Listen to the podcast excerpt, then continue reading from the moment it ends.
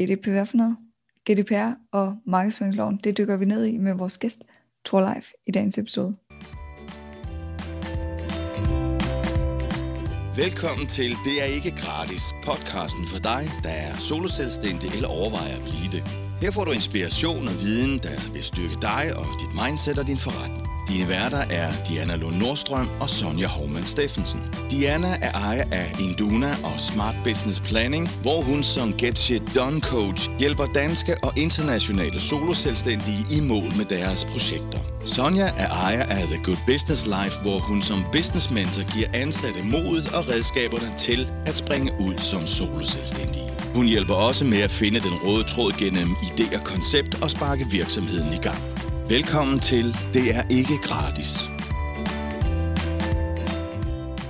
Lovgivning, og øh, Sonja hun ligger syg derhjemme, men øh, så er det rigtig, rigtig heldigt, at øh, jeg har Torleif med i dag i stedet for, fordi han ved en hel masse om det. Så øh, velkommen til, Torleif. Tak for det. Velkommen. Tak fordi jeg måtte, måtte komme og blive inviteret med og snakke om noget, som nogen jo, mange, måske næsten alle, synes er meget, meget kedeligt, men som jeg synes jo er, er en fest af, af forskellige grunde. Ja, det, det er jeg så glad for, du synes, fordi jeg sidder over sådan lidt og kan være ved at falde i søvn, når jeg begynder at læse om sådan noget, fordi at det, altså, puha. Men øhm, vil du ikke lige tage at starte med, vi skal have ugens wins, men jeg kunne egentlig godt lige tænke mig, hvis du lige vil bruge bare lige sådan et-to minutter på at fortælle, hvem du er, hvad din baggrund er, hvordan du egentlig er kommet ind i det her med GDPR og markedsføringslovgivning, og så tænker jeg, at vi går tilbage til ugens wins, og så øh, dykker vi ned i det bagefter. Jamen, øh, det lyder som aftale. Jamen, jeg kan sige, at i februar 2007, der skulle jeg sende 8.000 mails afsted. Jeg arbejdede i en fagforening, og øhm, det var sådan en kampagne-mails, jeg skulle sende afsted. Jeg kunne kun sende 2.000 ad gangen, for det var via Outlook. Så jeg sendte i alt fire mails, 2.000 modtagere per styk, og så gik jeg til frokost. Da jeg kom tilbage igen, så opdagede jeg, at jeg havde lavet en fejl. Jeg havde glemt det der BCC-felt. Med det resultat, at dem, der havde modtaget sådan en mail, de kunne se de 1999 andre, der også havde modtaget den. Oh, det var rigtig, rigtig skidt af flere grunde. For det første, så tog det flere minutter at nå ned til budskabet i den her kampagne. Det var så, hvad det var. Det andet var, at øh, lige pludselig så stod modtagerne med alle de her e-mails, som de kunne bruge til eget formål eller sælge videre. Og sidst men ikke mindst, så var det en fagforening. Og det her med, når man er en, en, en, en, en forening inden for noget følsom øh, religiøsitet eller politisk virksomhed, eller i det her tilfælde en fagforening, jamen så må man ikke fortælle andre, hvem der ellers er medlem af fagforeningen, øh, eller i hvert fald sådan internt. Det er noget andet, hvis det er en sportsfiskerforretning, eller øh, for, for, sportsfiskerklub, så måtte man gerne lave en anden medlemsbetegnelse og sende ud til medlemmerne. Men øh, det her, det var en fagforening. Så det var rigtig skidt, men min oplevelse var, at øh, jo, der var nogle medlemmer, der var sure og sådan noget, men øh, min, min chef var sådan lidt, nå ja, herregud, skidt med det, altså, det går nok. Øhm, altså, skal vi ikke prøve at, at lave en procedure, så det ikke sker igen? Der er faktisk en, der har skrevet, nu har jeg gjort det igen. Og jeg har ikke gjort det her før. Så skulle vi ikke prøve at passe på, på de her data? Det er vores medlemmers data.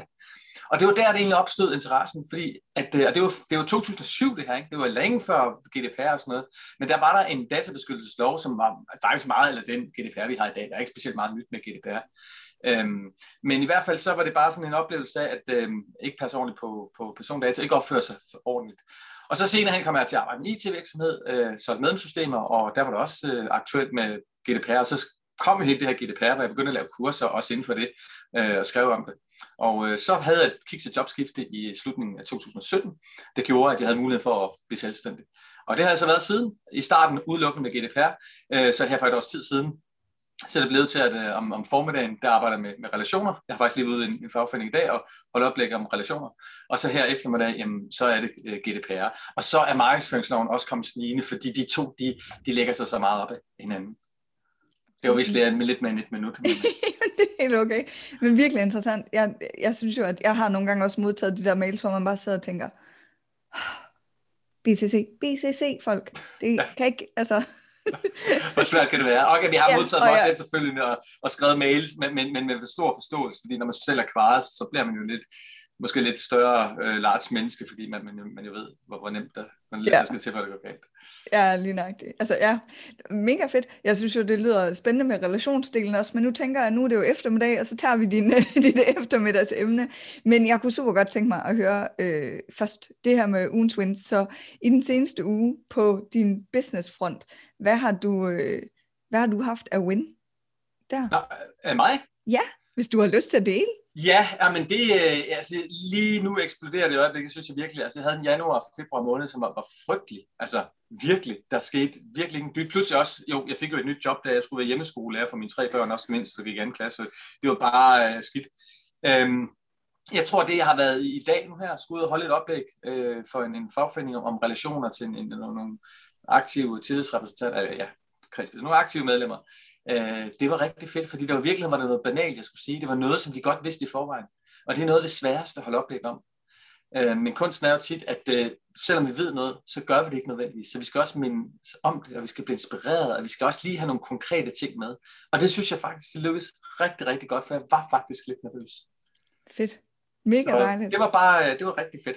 Øhm, Super. At have den oplevelse. Og hvis at øh, nogen i netværket har lyst til at dele øh, ugens wins, så endelig, endelig, endelig skriv i chatten. Jeg øh, multitasker i dag. Jeg ved godt, jeg plejer at sige, jeg kan ikke, men det får vi jo rigtig testet i dag, om jeg, om jeg så kan. Øh, min ugens win, det er... Øh, det er sådan et, det er sådan ongoing to ting. Det ene er, at øh, jeg faktisk lidt bryder den i dag, fordi jeg har, jeg har besluttet øh, sådan lidt øh, improviserende i søndags at øh, lave øh, øh, øh No Social Media Week. Øhm, så det, at jeg er inde i vores øh, Facebook-gruppe lige nu, det bryder lidt den. Men ellers så har jeg faktisk holdt, at jeg slet ikke er øh, på andet end Messenger. Øh, og det er egentlig, fordi det er noget at bruge som kommunikationsform, så det ser jeg ikke på den måde som social media. Det er en kæmpe win. Og så har jeg lige i går startet sådan en, øh, at deltage i sådan en øh, Own Your Future Challenge med øh, Dean Graciosis, tror jeg han hedder, og Tony Robbins, som øh, også virker mega spændende. Så det er sådan en, det bliver en win. så det glæder jeg mig rigtig meget til. Øh, Britta, hun skriver noget mine antal møder, øh, som givet to opfølgningsmøder. Mega fedt, Britta. Sådan. Øh, super. Jamen, øh, Torleif, vi dykker ned i det, tænker jeg, og hvis at øh, netværket har spørgsmål, så stiller jeg dem bare, så skal jeg nok øh, pitche ind med dem. Øh, det allerførste, jeg godt kunne tænke mig at vide, og som jeg tænker, øh, det der med, at når man, specielt hvis man er ny som solo selvstændig, øh, eller selvstændig generelt, tror jeg egentlig også, men så er man sådan lidt, GDPR, hvad for noget? Og, mm. og jeg, på min gamle arbejdsplads, der hed det Gitte og Peter. det Gitte og Per, mener du? Og Gitte og Peter, tror du? Nå, okay, den har jeg ikke Gitte og Peter. Nå, okay, øhm, så, så mit spørgsmål går sådan lidt på, fordi så er der også det der med markedsføringslovgivningen, nemlig hvor det er sådan lidt, som du selv siger, de kryber lidt ind over hinanden, men det er også sådan lidt, okay, hvad fanden skal jeg styre på der? øhm, og øh, så, så jeg kunne egentlig godt tænke mig at vide, hvad er forskellen? Hvordan ja, hænger altså, det sammen? Man kan sige, at begge er jo love, som, som man skal overholde. GDPR er sådan en, en relativt ny, forstået på den måde, at, at meget af det er jo genbrug for den gamle lov. Det er faktisk, at vi skulle starte et helt andet sted med lige at fortælle, hvad GDPR er. Det kunne vi sagtens. Altså det, det står jo for General Data um, Privacy Regulation, på dansk databeskyttelsesforordning. Og nu skal man høre, holde ørerne stive, fordi vi har altså noget, der hed, vi havde noget, der hedder persondataloven persondataloven. Den kom i år 2000. Og så døde den, øh, sådan i hvert fald sådan rigtigt, i 2018, den 25. maj, hvor man fik alle de der mails med samtykke og halløj. Og det, der så skete den 25. maj, det var, at der fandt den her nye GDPR, jeg kalder den bare GDPR, men det er altså databeskyttelsesforordningen, den fandt anvendelse, som det hedder med, med sexet jurasprog. Det betyder, at det var der, man kunne få bøder, hvis man ikke overholdt loven. Øh, og man kan sige netop det der med bøder, det var der, hvor, hvor det adskiller sig. Man kan få større bøder med, med GDPR, men kun med den gamle lov. Men det, der er særlig interessant for, for os, der er soloselvstændige, det er, at der faktisk også er nogle, nogle dokumentationskrav. Der er faktisk nogle ting, man, man skal gøre, øhm, og kunne, skulle kunne dokumentere, hvis nogen kom på forbi. Så for at gøre det endnu mere kompliceret, så er der også noget, der hedder databeskyttelsesloven. Ja, det er en særlig dansk lov, fordi det er sådan, at man har sådan en EU-lov, så vil man gerne lave den sådan, at det galt det hele alle landene. Men der er altid nogle områder, hvor man kan sige, at her er der noget særligt for Danmarks vedkommende, for eksempel vores CPR-nummer. Det er noget, vi værner om. Vil du oplyse mig mit CPR-nummer, så alle kan høre med her, Diana? Ved du det? Nej, vel? det, det gør vi jo ikke. Men i andre lande, der har man det, der hedder et nationalt identifikationsnummer, som ikke er hemmeligt.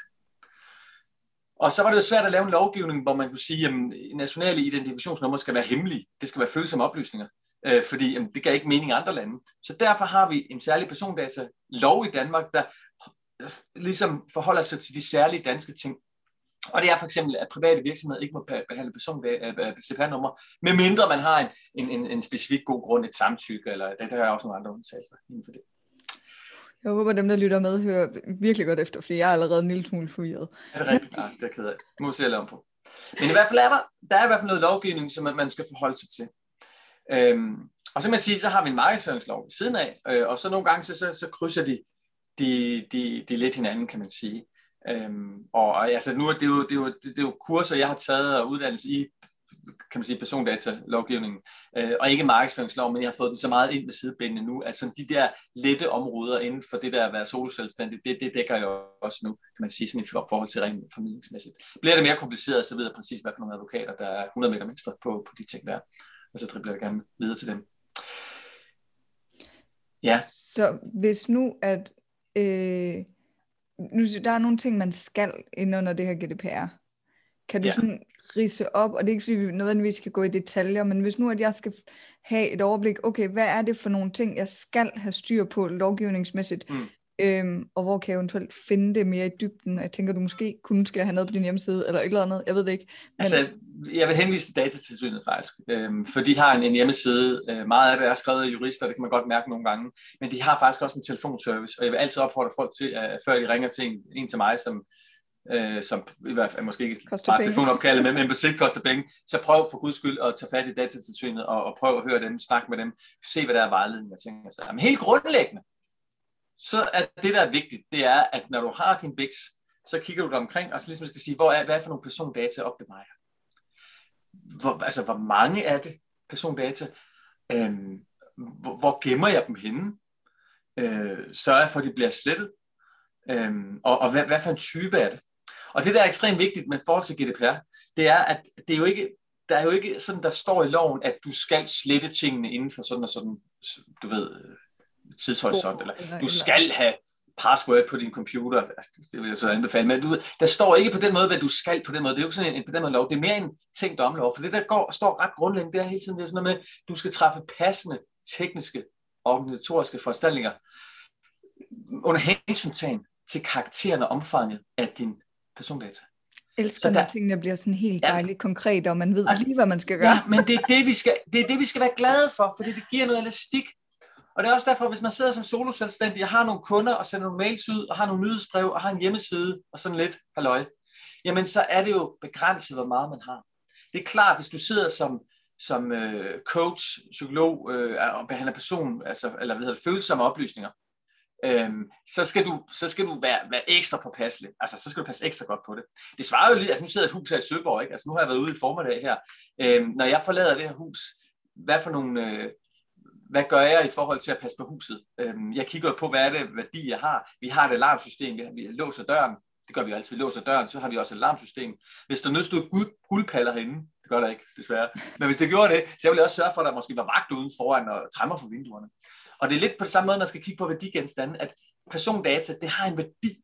Så det der med at kigge sig omkring i sin bæk, og sige, hvad er det egentlig, jeg har persondata? Hvad er det for noget? Og få det skrevet ned på et stykke papir. Bare få det der overblik. Og så siger man, er det, er det, er det 100 mennesker? Er det 2 millioner? Det er det næppe, vel? Det er nok mere 100 mennesker i, i ens øh, CRM-system, for eksempel. Ikke? Øh, og så få det der overblik. Er det, er det følsomme oplysninger? Har jeg CPR-nummer gemt? Og så er det, det er også en slags følsom, kalder det fortrolig, men, men det kommer lidt i samme kategori. Men få ligesom et overblik af, hvad det har med at gøre. Og så ud fra det, så skal man sådan gøre sådan nogle, nogle overvejelser om, hvordan man, man passer på tingene. Og det, der frustrerer folk, det er, at der så ikke står, hvad det så er konkret, man skal gøre, men det må man sådan selv vurdere. Ja. ja. og, og jeg vil bare sige, inden jeg går videre, så vil jeg også sige en ting, der er ekstremt vigtigt, det er, at en ting er virkeligheden, og en anden ting er jorden. Jorden siger helt klart, når du er en virksomhed, min lille enmandsbiks, godt ved PR, så skal jeg øh, kunne dokumentere nogle ting. Jeg skal blandt andet øh, have det, der hedder en for, øh, artikel 30-fortegnelse, hvor jeg ligesom svarer på nogle, nogle ting, altså når jeg laver behandling af persondata, så skal jeg sådan kunne redegøre for, hvornår jeg sletter det, ting. Så det skal jeg faktisk have. Jeg skal også oplyse folk, når jeg behandler deres personoplysninger, så skal jeg have en, for eksempel persondatapolitik, jeg ligesom kan vise dem. En varedeklaration. Ja, hvor de der cookies kommer ind i billedet også, er det ikke? Jamen, det kan du også sige, fordi det er jo en del af det, når du går ind på en hjemmeside, så, øh, så hjemmesiden, den kan jo godt have en tilbøjelighed til at have nogle, nogle cookies. Og tidligere var det sådan, at bare du gik ind på hjemmesiden, så kunne der stå et eller andet med, vi øh, har cookies, håber det er okay, ellers så må du smut, smut pomfrit. Det var sådan noget, nogle af det, der stod. Ikke? Ah, okay, så går jeg videre. Men der kom en dom sidste år, eller en afgørelse retter, øh, som datatilsynet lavede for DMI, Danmarks Meteorologisk Institut, der sagde, at det var vigtigt, at man aktivt kunne sige ja eller nej. Man skulle ikke bare sådan blive oplyst, hey, nu skal du bare vide, osv.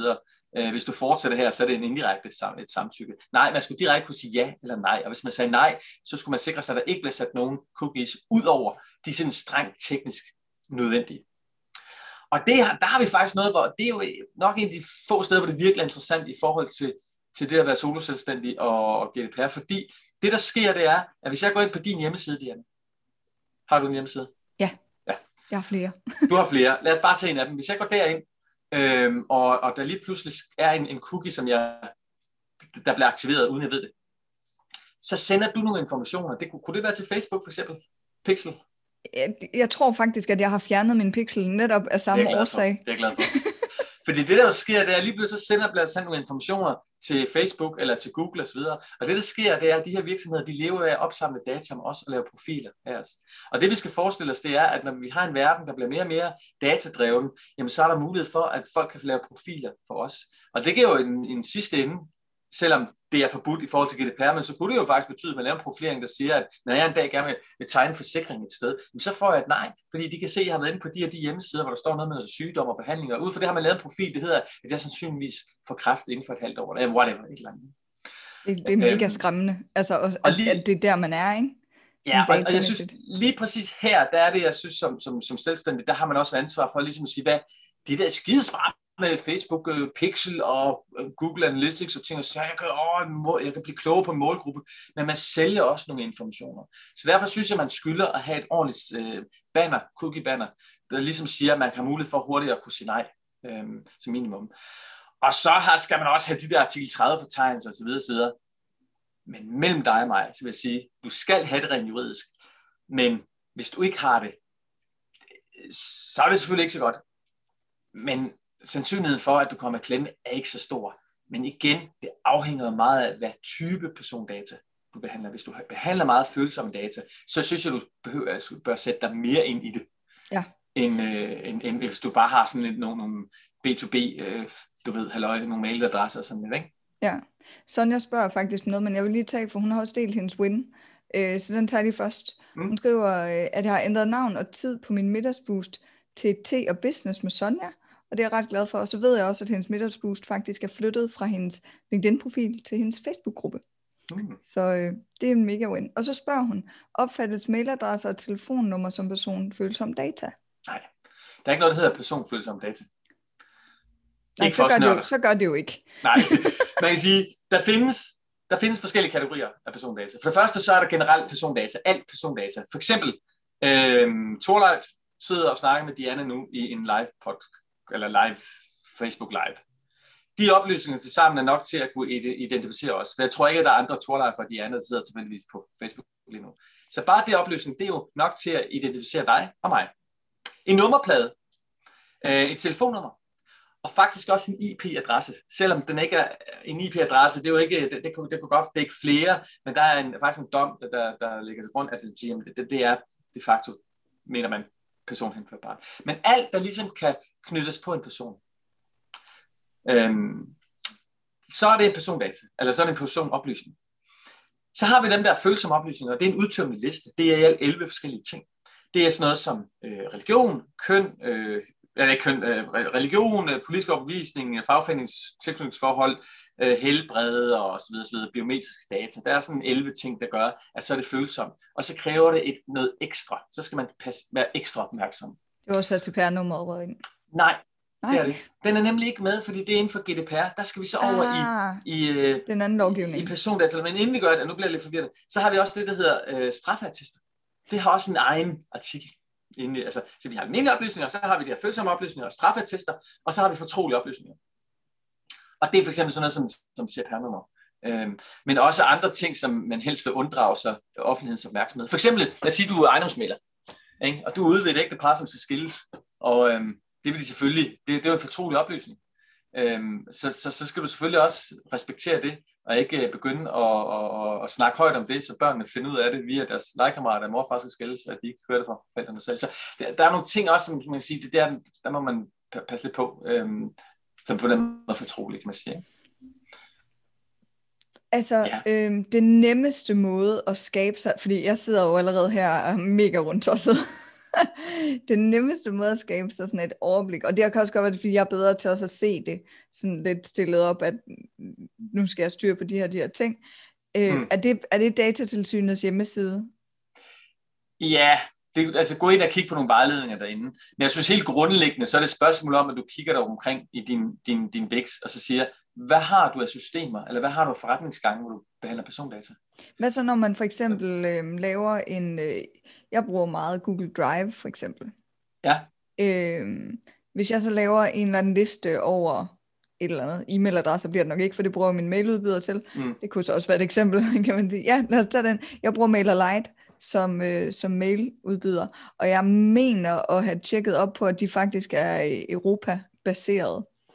Mm. Øhm, men hvad der, hvad er mit ansvar i forhold til, at det jo er mine kunder eller potentielle kunder, der kommer ind i, øh, ind i min, mit mailprogram, men de ligger jo ikke hos mig, de ligger jo hos dem.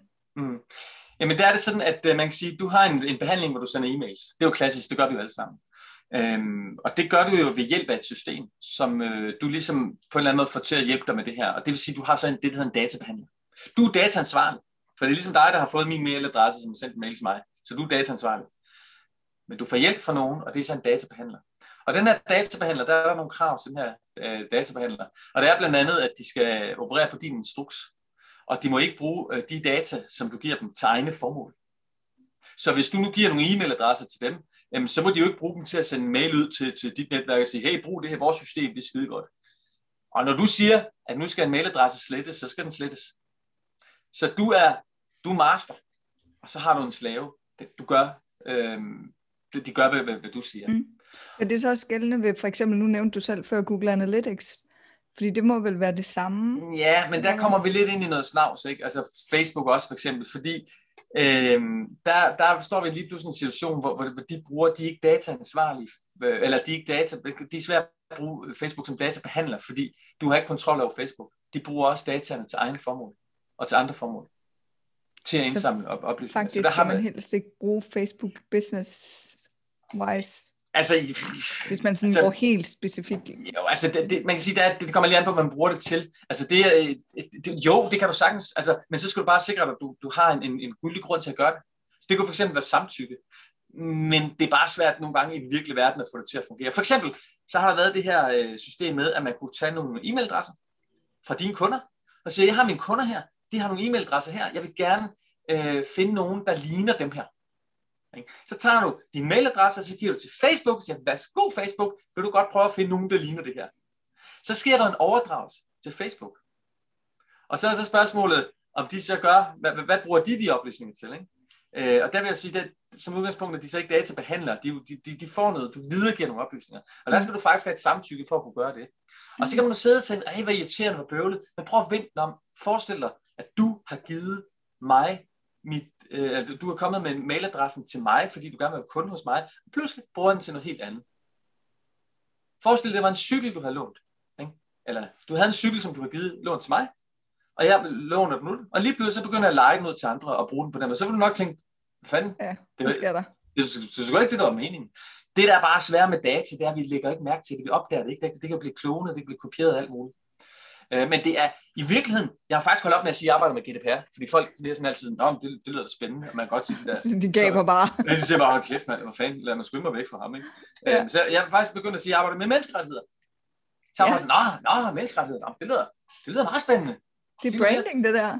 Jamen, det, jamen fordi faktisk så er det, øhm, jeg har ikke fået verificeret historien, øh, men, men tyskerne er jo kendt for at være meget sådan strenge forhold til persondata. Og jeg har lavet mig fortælle, men, og nu er jeg uddannet historiker, så jeg kan godt lige have en kilde på det, den har jeg ikke fundet nu, men jeg har lavet mig fortælle, at grunden til, at tyskerne er fascineret af persondata, skyldes, at øh, der blandt andet under 2. verdenskrig blev fundet lister hos øh, læge, læger med homoseksuelle, som de øh, havde registreret simpelthen for at undersøge, for at blive klogere på homoseksualitet.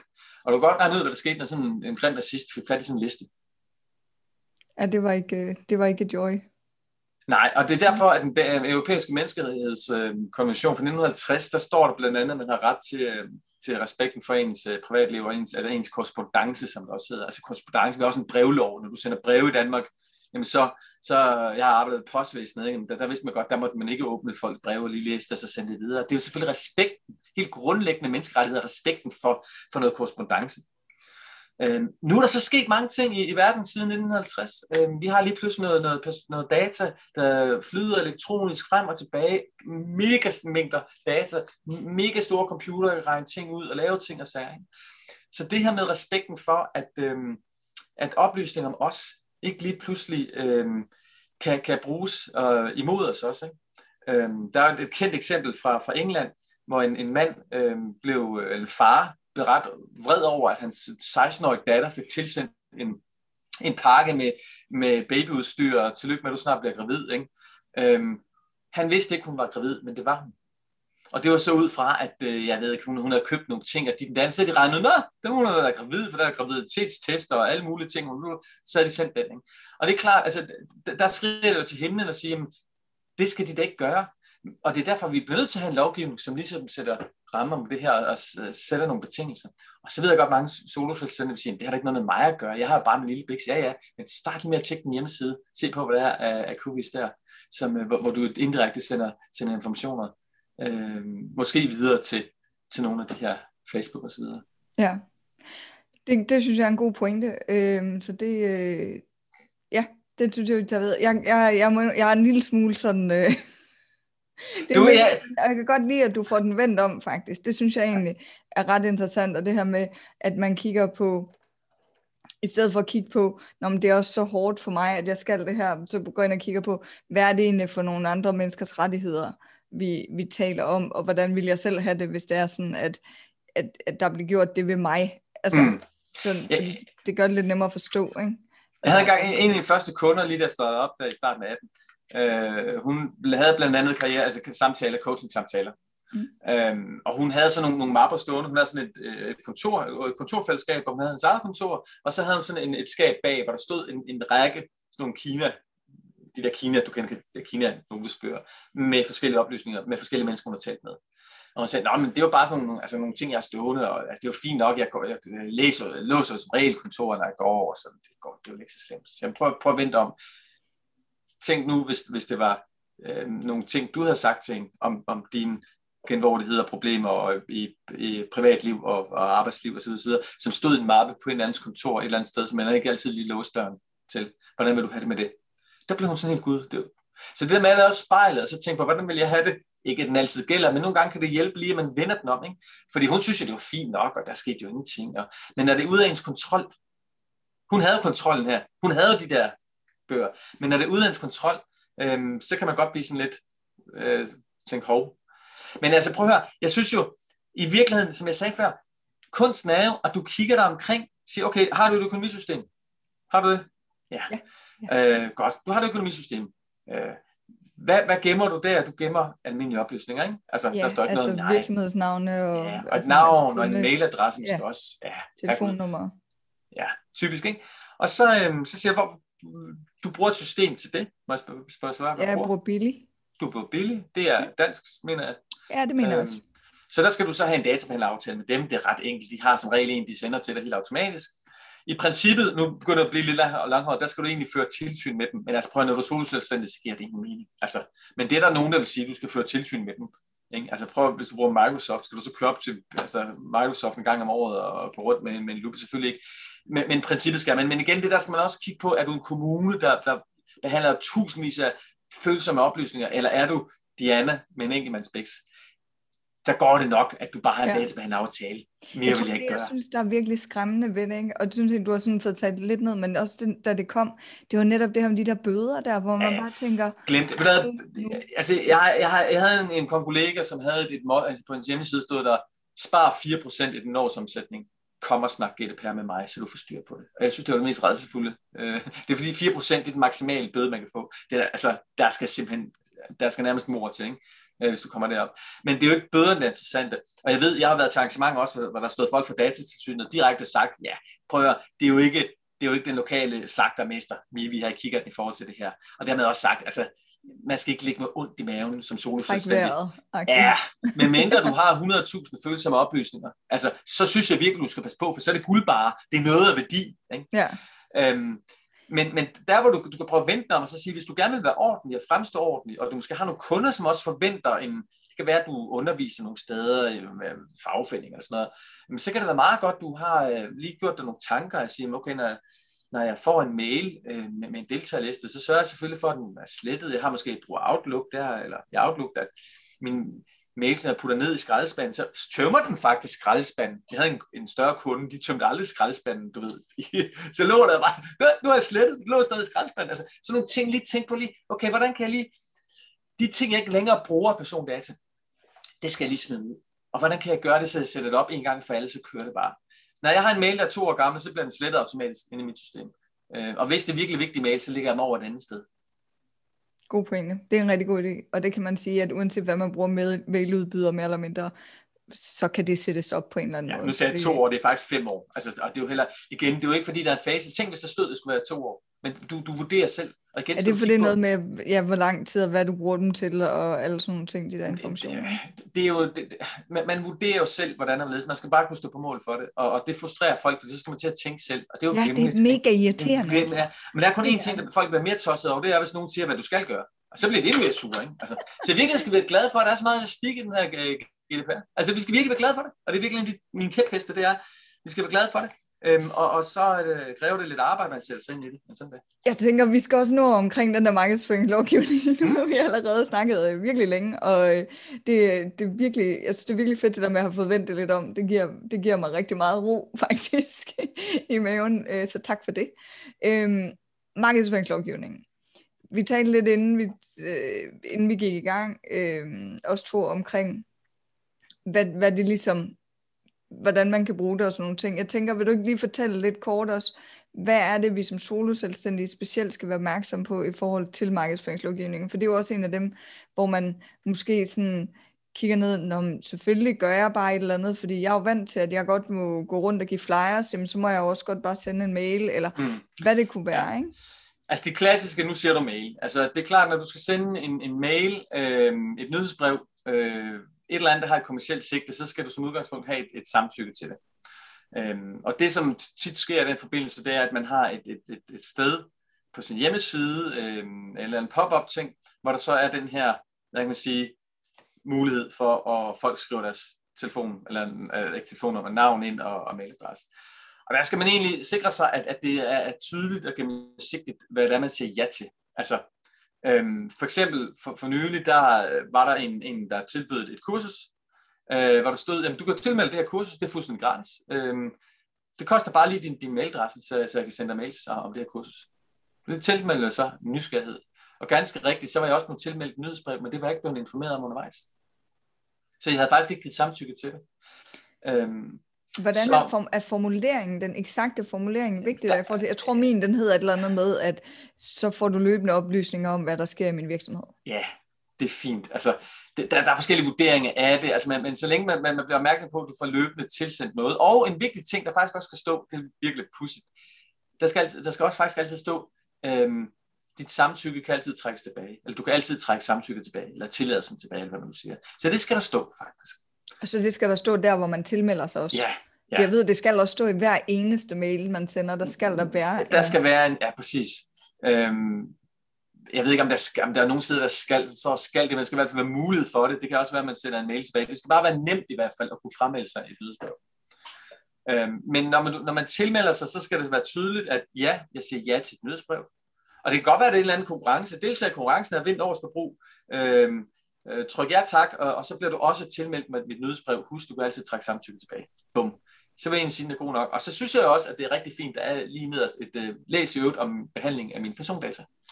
Og det er fordi, at når vi behandler persondata, for eksempel inden modtager en mail til et nyhedsbrev, jamen så skal folk jo informere sig om, hvordan vi behandler det. Mm. Og derfor er det godt, at der er det her link. Det er ikke nok med, at det bare ligger et eller andet sted på ens hjemmeside, men der er et direkte link, hvor folk kan gå ind og trykke, og så kan de gå ind og kigge på nyhedsbreve. Jamen jeg bruger MailChimp, som jo, der har vi faktisk lidt udfordring. Nu bliver det rigtig langt men det, det vil jeg slet ikke komme ind på. Men det tænker jeg faktisk på, fordi jeg tror faktisk, der er rigtig mange, der bruger MailChimp. Ja. Så... Den, ja, altså sagen er den, at MailChimp ligger i USA. Og øhm, som udgangspunkt, der øhm, er alt godt, når ting behandles inden for EU. og i sikrede tredje lande, som det hedder. Og det er lande, der overholder de fire essentielle europæiske øh, garantier, som det hedder. Og det vil sige, at der er en respekt for, at persondata bliver brugt på en, på en fin og god måde. Det gør man bare ikke i USA, for der, der, der kan efterretningstjeneste alt muligt tilgå det, uden at man vil finde der er alt muligt halvøje der.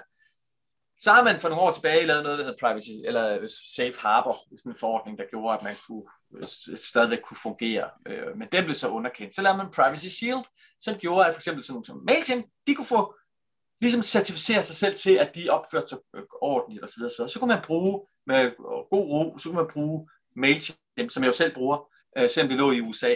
For igen, husk, MailChimp det er en databehandler. Så det, vi siger jo til dem, hvad der skal ske. Altså, vi kan jo gå ind og slette data. Men det ligger jo over i USA, så lidt noget rod. Men der var Privacy Shield, hallo. Godt, alt var godt. Men så kom Schrems 2-dommen her sidste år. Den gjorde så, at det var pludselig ulovligt med det her Privacy Shield. Og det er noget værre rod. Og vi venter faktisk lidt på en vejledning fra datatilsynet, hvad man egentlig slår og gøre osv. osv. Personligt, der bruger jeg stadigvæk privacy, eller stadigvæk MailChimp og siger, at jeg afventer lige, men jeg gør også det, jeg vurderer lidt, hvad er det for en mængde data, jeg har, og hvad er det for en type data. Ved du, jeg har 500 abonnenter. Det er mailadresse, og det er telefon, eller uh, navne. Det er det. Så men kigger jeg også lidt på det og siger, okay, hvad er det værste, der kan ske her? Altså, øhm, ja. Men jeg vil sige, så hvis man står og skal ud som ny, at finde en, en udbyder, så vil du vælge en, der var inden for EU? Ja, som udgangspunkt. Altså, jeg har faktisk lige i gang med at vælge et system. Jeg har valgt Kajabi, som jeg skal til at lave hjemmeside på nu. Jeg skal i gang med at lave kurser og sådan nogle ting. Det ligger faktisk i USA. Det irriterer mig også lidt. Men altså, nu har jeg en anden GDPR-nørd, øh, som bruger det også. Og, og, og så, så længe du... Altså, det, det kommer også an på, hvad, hvad type behandling det er. Fordi igen, hvis det var sådan meget følsomme ting, så ville det nok være mere påpasselig med det også. Ikke? Øhm, mm. Så, men, men igen, vi skal passe på med, vi har noget jure, og så har vi noget virkelighed, og vi skal have tingene til at gå lidt igennem os, eller passe sammen. Det er ligesom med trafikken. Altså, øhm, har du kørekort, Diana? Ja. Okay. Ja. Kører du nogle gange i byzoner? Ja. Okay. Altså 50 km i timen, er det, vi snakker? Altså, hvis det er det, der er... Jeg, jeg prøver, jeg er en af de der irriterende bilister, der så vidt muligt overholder hastighed. Oh my god. Men stadigvæk så er der også nogle gange, du kører 52 km i timen. Ja, det gør ja, nok. Og det, det går nok, ikke? Og vi skal prøve at finde en eller anden balance. Vi må også være lidt pragmatiske i det. Jeg har skrevet en artikel om datatilsynet, for, hvor jeg selv, altså hvor jeg faktisk klandrer dem for ikke at overholde persondataloven. Altså, øh, eller data, person, databeskyttelsesforordningen. Øhm, og fordi de gør nogle ting, som, som ikke er okay. Altså, vi kan, prøve at hellere lidt skidt i kronen rent helvede. Ja. Ikke? Vi kan ikke gøre det 100%. Og hvis, hvis du sidder på solostudsen og tænker, jeg skal virkelig ordentligt på det, uh, jeg slap af. Slap nu af. Kig på, hvad du har. Har du meget følsomme data, så tag det sammen. Hvis det er almindelige, især sådan noget B2B, eller måske lidt B2C, men ikke stor mængde. Den kunne jeg faktisk godt lige tænke mig at dykke lidt ned i, den der hmm? forskellen på B2B og B2C.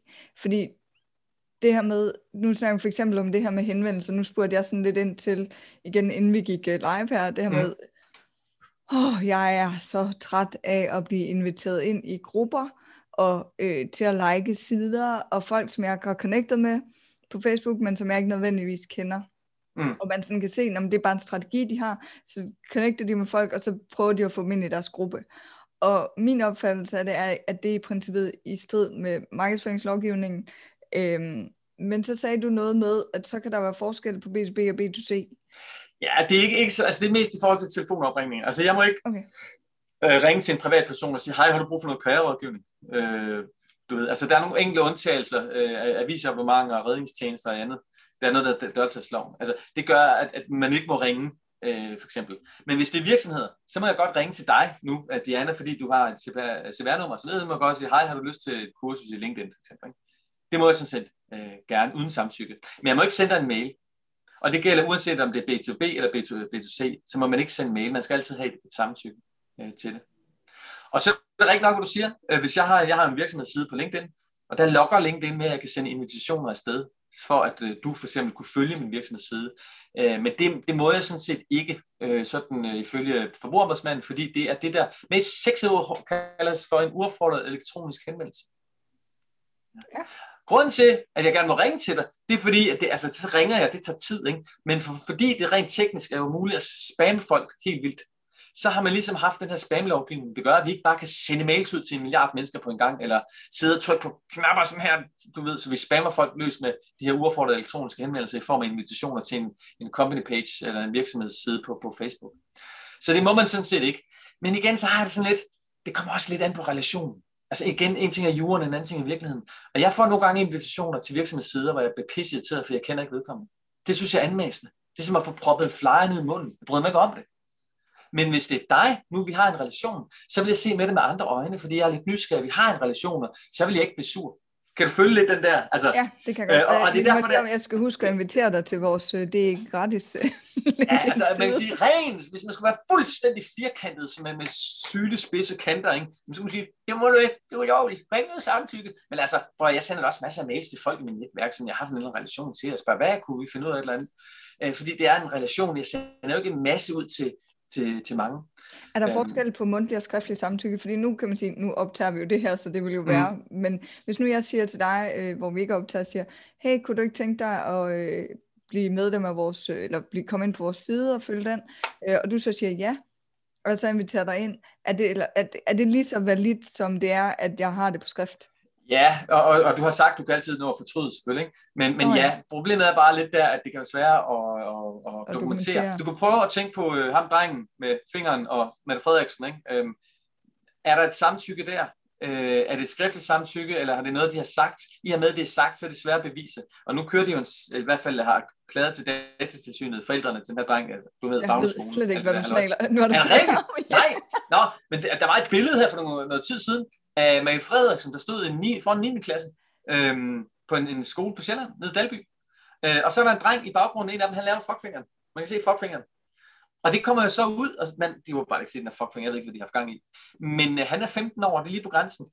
Og her sker der jo det, at de tager et billede, og øh, må man videregive det? Ja, det skal man altid vurdere. Man skal sikre sig, at folk ikke bliver krænket, udstøttet, eller, øh, eller udnyttet, eller udstillet. Så sidder der en dreng her, ups. Han har fået trusler på livet efterfølgende. Det har været alt muligt ballade. No. Og, og, og der skal der er Mette Frederiksen faktisk data ansvarlig, fordi hun er formand for Socialdemokratiet, og det er jo ligesom dem på deres Facebook-side, det blev lagt på, det blev også lagt på en Facebook-side, det er også apropos, det er også en videregivelse til nogen, der måske bruger det til andre ting. Så der skal man jo egentlig faktisk have et samtykke. Det tror jeg alle er enige om. Er der et samtykke? Hmm. Det finder vi ud af. Når at, at, at alle på det billede skulle have givet lov til det, og givet, hvis de var under 18 eller 15? Det er faktisk er det 15, man siger, der vurderer man, at man er gammel nok til at give et samtykke. Det er det, der har været, været, været, været tidligere. Sådan, øh... Så hvis der var nogen under 15, så skulle forældrene have givet samtykke? Ja, sådan, så, men igen er der ikke nogen fast regel omkring. Hvis nu er meget mod en 14-årig, bare for at gøre det helt forvirrende, så, så vil det nok også godt kunne gå. Men altså, ja, okay. det bliver sådan lidt, lidt langt Men prøv, i bund og grund, der drejer det sig om, at vi skal tænke os om. Altså, hvis jeg tager et billede af... Har du, har du børn? Nej, jeg har en hund. Nej. Du har en hund, okay. Lad os nu sige, at du havde et barn, øh, og jeg tog et billede af det her barn øh, ved en strand, der står nøgen. Vil jeg putte det på Facebook? Ja, det håber jeg ikke. Selvfølgelig vil jeg da ikke det, vel? Øh, men hvis, og på den anden side, hvis du står og piller næse øh, og ser tåbeligt ud, hvis jeg tager det billede og putter på Facebook, ikke? altså, det er jo ikke fedt. Vi skal da tænke os om, vi skal opføre os ordentligt. Så vi skal tænke på, når vi, vi, at vi ikke udstiller andre. Vi skal opføre, altså det, for mig er det simpelthen... Det er logik. Sund, logik, ja. Og hvis man er lidt i tvivl, ikke? fordi du står der i gang med at pille næse, og det er faktisk et skideskægt billede, og spørger Diana, er det okay, at lægge det på Facebook? Hvordan har du det med det? Og du siger, ja, ja så skidt da. Fint nok. Ikke? Øh, det kan godt være, at jeg ikke har det skriftligt, men, men du ved, jeg kan måske ikke dokumentere det, hvis vi bliver rygende uvenner bagefter. Ikke? Øhm. Men det leder mig faktisk ind til, og det bliver nok hen af det sidste spørgsmål, og så må du lige sige til, hvis vi ellers har glemt at tale om noget. Mm-hmm. Øhm, men det her med billeder og brug af billeder, fordi nu har vi jo snakket om og det, nu ved jeg ikke, om du ved noget om det i princippet, fordi det har vi slet ikke snakket om, øh, men at det med at bruge andre folks billeder i sin markedsføring og i sin, altså hvad der er der, man skal være opmærksom på. Det, det er ophavsretten. Altså det er, at når nogle andre har et billede, så må man ikke bruge det, medmindre man har fået lov til det. Øh, I USA, der har man meget det med copyright. Øh, du ved, det der C der. Det opererer man ikke med i Danmark. Der ligger der bare implicit, at du tager ikke nogen andres op og bruger. Et konkret eksempel. Jeg lavede engang et opslag, øh, fanden handlede om, øh, var det TikTok, eller, jo, TikTok tror jeg, jeg lavede den opslag på LinkedIn. Og så var der kunne hjælpe mig en, der havde taget mit opslag og nærmest altså, ændret lidt i det, så fra at jeg havde været kritisk i forhold til TikTok, til at hun gjorde det var positiv. Men hun har brugt, det var helt tydeligt, det var kopieret. Der bliver sådan lidt, du ved, man sidder på den ene side, så skal man være den store ting, åh ja, dejligt at blive at der er en, der altså, ja. følte lidt stolt over. På den anden side var jeg også sådan, hvad fanden ville hun sige? Altså, især fordi hun havde tvistet budskabet. Ikke? Der kunne jeg i princippet godt have sagt, hov, marker, det der, det må du ikke. Du har taget noget af mit ejendom, øh, som, som jeg har brugt tid på at lave, og det bruger du bare selv. Det dur ikke. Øh, og der kan der godt være en juridisk sag, men nu skal lige sige, det er ikke mit, øh, et område, jeg arbejder specielt meget med. Men uanset hvad, vil jeg altid sige, når du tager et billede, hvis du som privatperson bruger et billede, øh, en, øh, typisk en øh, komedie, altså en stribe fra et øh, sådan tegneseriestribe, og ligger på Facebook, det er private, så, som jeg har forstået det, så er der ikke noget problem. Men når du bruger det som virksomhed, så nasser du på andres arbejde. Og så skal du faktisk have tilladelse til det. Så det skal så, vi være med. Ja, altså, jeg tror igen, det er bare ren ordentlighed. Forestil dig, hvis det var dig, der havde lavet noget, og der var nogen, der brugte det over for deres virksomhed. Ja. Så jeg, tror, vil jeg, du, med, du... jeg vil med den tilgang til det med, at du lige vender den om, fordi at, at man bliver sådan lidt mere, åh jamen, det, det havde jeg da egentlig heller ikke lyst til. Jeg kalder den spejlet, og den er altid god i mange situationer. Også øh, på LinkedIn, hvis man er bange for at invitere folk. Øh, jeg er bange for at invitere dig nu, for hvad nu, hvis hun inviterer dig? Men, det er da fint nok. Fint. Altså, spejlet er altid godt at bruge. En ting, jeg vil tilføje. Ordet gratis. Oh, ja. Vigtigt. Ja, nu er, det er jo gratis, men jeg ser jo, jeg ser jo jævnligt dagligt på Facebook og LinkedIn, folk der skriver, jeg har det her kursus, jeg har den her white paper, jeg har den her dit nu den. Det er gratis. Jeg skal bare lige tilmelde mig et nyhedsbrev. Og så er det ikke gratis? Så er det ikke gratis. Nej, det er det ikke, for det er en værdi jo. Det er en værdi for dig at få det der nyhedsbrev. Det kan også stå, det er der mange, der gør på LinkedIn, det irriterer mig lidt. Du skal skrive ja tak i kommentarfeltet, så får du det her helt gratis. Det er ikke gratis.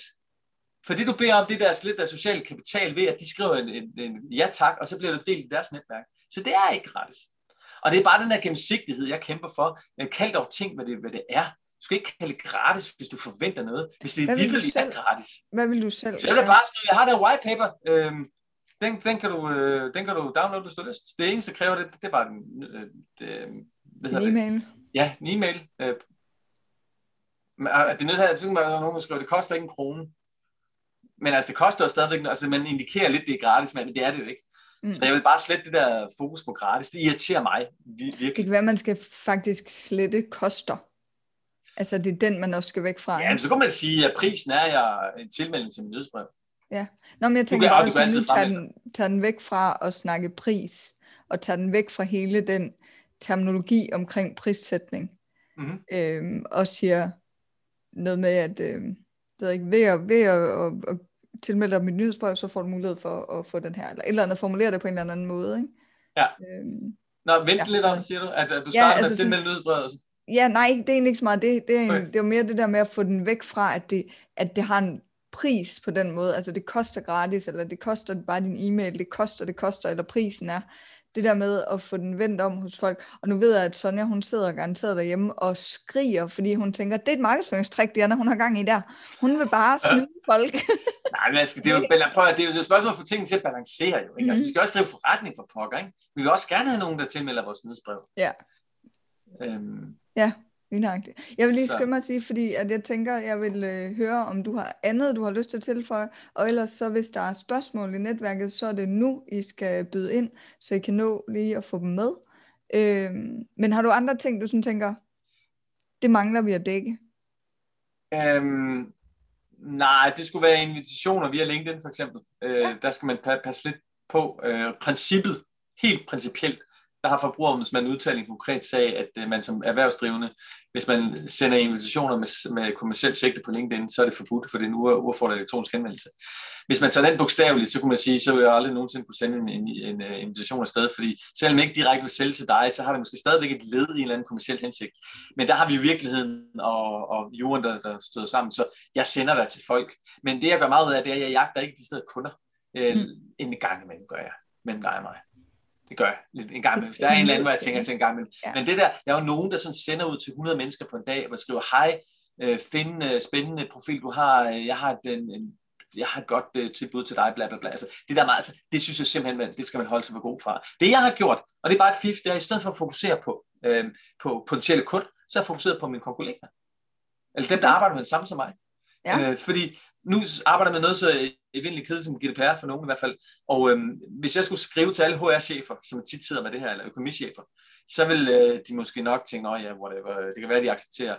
Men altså skriver noget om GDPR, det er jo ikke stor chance for, at de så vil like det.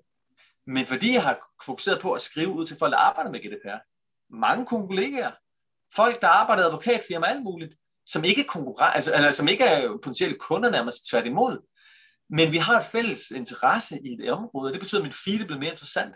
Og så har jeg heller ikke skulle tænke på det her markedsføringsmæssige. Og derudover, når jeg så skriver noget om GDPR, så er der relativt flere, der finder det interessant.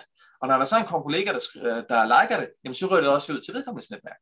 Ja. Så det er bare en måde, man kan forene lidt det her markedsføringsmæssige med også, synes jeg, øhm, en strategi i forhold til at bruge sociale medier. Så øh, elsk dine kollegaer. Øh, det har jeg fået rigtig, rigtig meget ud af. Øh, det synes jeg er en virkelig god pointe. Og jeg vil altså også sige, selvom at man ikke er GDPR-kyndig, øh, hvad jeg vil sige, så er du altså interessant at følge på LinkedIn, for jeg synes, du kommer også med nogle øh, rigtig gode input til sådan nogen som mig, der kan forstå, hvad du skriver for det meste. Tak. Jeg forsøger på det i hvert fald. ja, det synes jeg, du gør rigtig godt.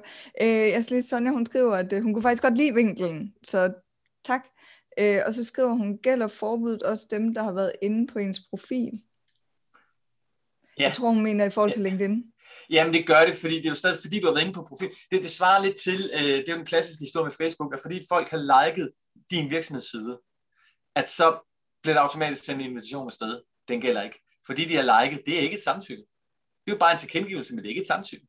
Et samtykke er noget andet. Så fordi folk har været inde på ens profil, det er heller ikke udtryk for, altså det svarer til, at du i en aften i byen, og fordi der er en, der kigger hen til dig, så kan du altså ikke bare gå hen og sige, skal vi altså, forvente, at vedkommende kan vel? Altså, der, der, skal lidt, der skal lidt mere til, øhm, så, så det er ikke nok, nej, for at bruge lidt pudsigt sammenligning. Ja. Men interessant, også fordi jeg tænker, jeg plejer at have, i forhold til, når vi snakker LinkedIn, så vil min strategi egentlig være, at øh, typisk, hvis, jeg, hvis, hvis der er nogen, der har liket eller kommenteret på et opslag, jeg har lavet, som jeg ikke er netværk med, så, og den, den ser jeg også øh, tit, det der, får den også tit, hvor folk de sådan, Nå, men tak for kommentaren, jeg tænker, vi kunne, øh, hvad hedder det, connecte. Jamen, det, det kan man også godt. Altså, nu, nu, altså, det er fordi, nu tænkte jeg på, at det var en invitation til en virksomhedsside, som er lidt ja, okay. Fordi, ja. men, men jeg ved, der er nogen, der gør det der, og jeg gør det også en gang imellem, hvis der er en særlig interessant profil. Og, og det, det, det tænker jeg, det, det går jo nok. Den er svært, og det, altså, jeg tænker, det er også svært for hvem nu det end er, der vil skulle bevise det modsatte, at ens indsigt, hvis man gør det på den måde, i hvert fald ikke bare er netværk. Altså prøv, når der er en, der liker ens opslag, så er det udtryk for, at man har et eller andet noget, der Fælles, krydser. Øh, ja, ja. Så kan man godt, øh, så kan man i stedet for at gå hen og sige, skal vi knalde, så kan man bare sige, hey, vil du have en øl? Ikke? Altså, så kan man bygge relationen op der. Ikke? Ja. Altså, stille og roligt. Ja. Og igen, det er der med virkeligheden og jorden. Og man skal, man skal, jeg synes, man skal respektere grundlæggende principperne om gennemsigtighed, for eksempel. Ikke? Altså, øhm, opføre sig ordentligt, tænke sig om, hvad man har med data at gøre, tænke sig om, hvordan man, man får lukket folk i biksen. Men samtidig skal vi også kunne drive forretning. Og det er det der med at få tingene til at spille sammen, jeg synes er utrolig spændende. Ja. Øhm, er spændingsfældt i virkeligheden. Ikke? Hvis nu, at man gerne vil øh, læse mere om dig, ja. hvor, øh, hvor finder man, altså udover at tænker, man kan finde dig på LinkedIn, og der kan vi jo dele dit link, hvis du har lyst. Det kan vi sagtens. Øh, jamen, så har jeg en, en, en midlertidig hjemmeside, som har været midlertidig i to, tre år nu. tre og et halvt år. Øh, jeg arbejder på en ny, som sagt, øh, Kajabi, men, men godtvedpr.dk. Det er okay. meget enkelt. Øh, godtvedpr. Øh, det er med godt ved mit efternavn. PR. GDPR. Godtvedpr. Ja. Og så PR også for professionelle relationer. Men øh, der har jeg en hjemmeside, hvor, hvor der står lidt øh, mest om relationsdelen. Men ellers er Facebook eller LinkedIn det sted, jeg sådan mest er, har gjort noget af min profil, og der man kan finde lidt, lidt mere information om, hvad, hvad er for en fisk. Hvis man ikke helt tør at connecte med dig, ja. så kan man jo også bare vælge at følge dig. Ja, jeg har faktisk følge-knappen sat til som udgangspunkt, men, men jeg, jeg synes faktisk, det er super fedt, når det folk... Det vidste jeg ikke, man kunne slå til og fra. Og jo, det kan man. At det har jeg lidt gjort for at beskytte lidt mit feed, fordi at nogle gange kan jeg få rigtig mange på, på en dag, hvis jeg laver et eller andet. Nu har jeg lige lavet oplag, oplag her i morges, hvor jeg kan se, at der, der er mange, der, der interagerer med det. Øhm, og så, jeg vil jo gerne have, at, at sikre mig, at mit, mit feed, der er både GDPR-folk, og der er LinkedIn-folk, og karrierefolk og sådan lidt. Og hvis det lige pludselig bliver oversvømmet alt for meget, så bliver det lidt for mudret, kan man sige. Mm. Så det er for at gøre det på den måde. Øh, men det kan man godt. Øhm, og dem, der så rigtig gerne vil connecte med mig, de kan så gå ind og trykke se mere, og så sende invitation, og så kan de lige sende en invitation meget gerne med, med, med en hilsen. Jeg skulle lige til at sige det, og husk nu at skrive en hilsen, fordi at skriv, I har hørt podcasten, eller I har set det i netværket, eller hvor I har, fordi at det, øhm, det, det, det giver bare meget mere mening, når man modtager sådan en invitation, synes jeg, at den bliver personaliseret. Altså, en forbindelse, det at man er forbundet, har jo ikke nogen værdi. Det der er værdien, det er, at der er sket en relationsdannelse. Altså, man, er, man, man kan relatere til hinanden, og det er jo blandt andet at sige pænt goddag. Jeg vil heller ikke gå hen til dig med et visitkort og stikke en hånd på dig og gå igen. Jeg vil sige, hej Diana, kan mit visitkort. Håber, du har lyst til at hænge ud en dag eller andet, du ved, ikke? Ja, ja. ja. Øhm, Og, og, og sådan er det jo også. Men, men der er utrolig mange, der ikke gør det. Altså, det har jeg også selv gjort på et tidspunkt. Jeg altså jeg synes, jeg, jeg har også gjort det meget, men det har mere været fordi, at det har været forvirret over. Nogle gange så får man trykket et eller andet sted, hvor man ikke får muligheden. Så sender den bare den der. Men det er fordi, når du bruger din mobil her, ikke? Den er, og det er typisk LinkedIn, er jo simpelthen så...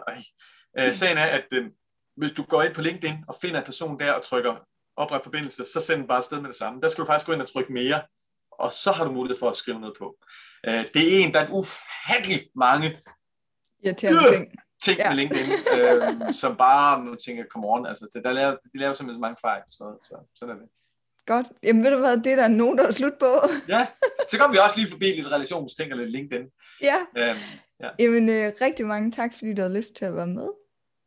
Selv tak, tak for invitationen. Det var hyggeligt. Hvis du har lyst, så kan du læse mere om vores netværk på derikkgratis.dk.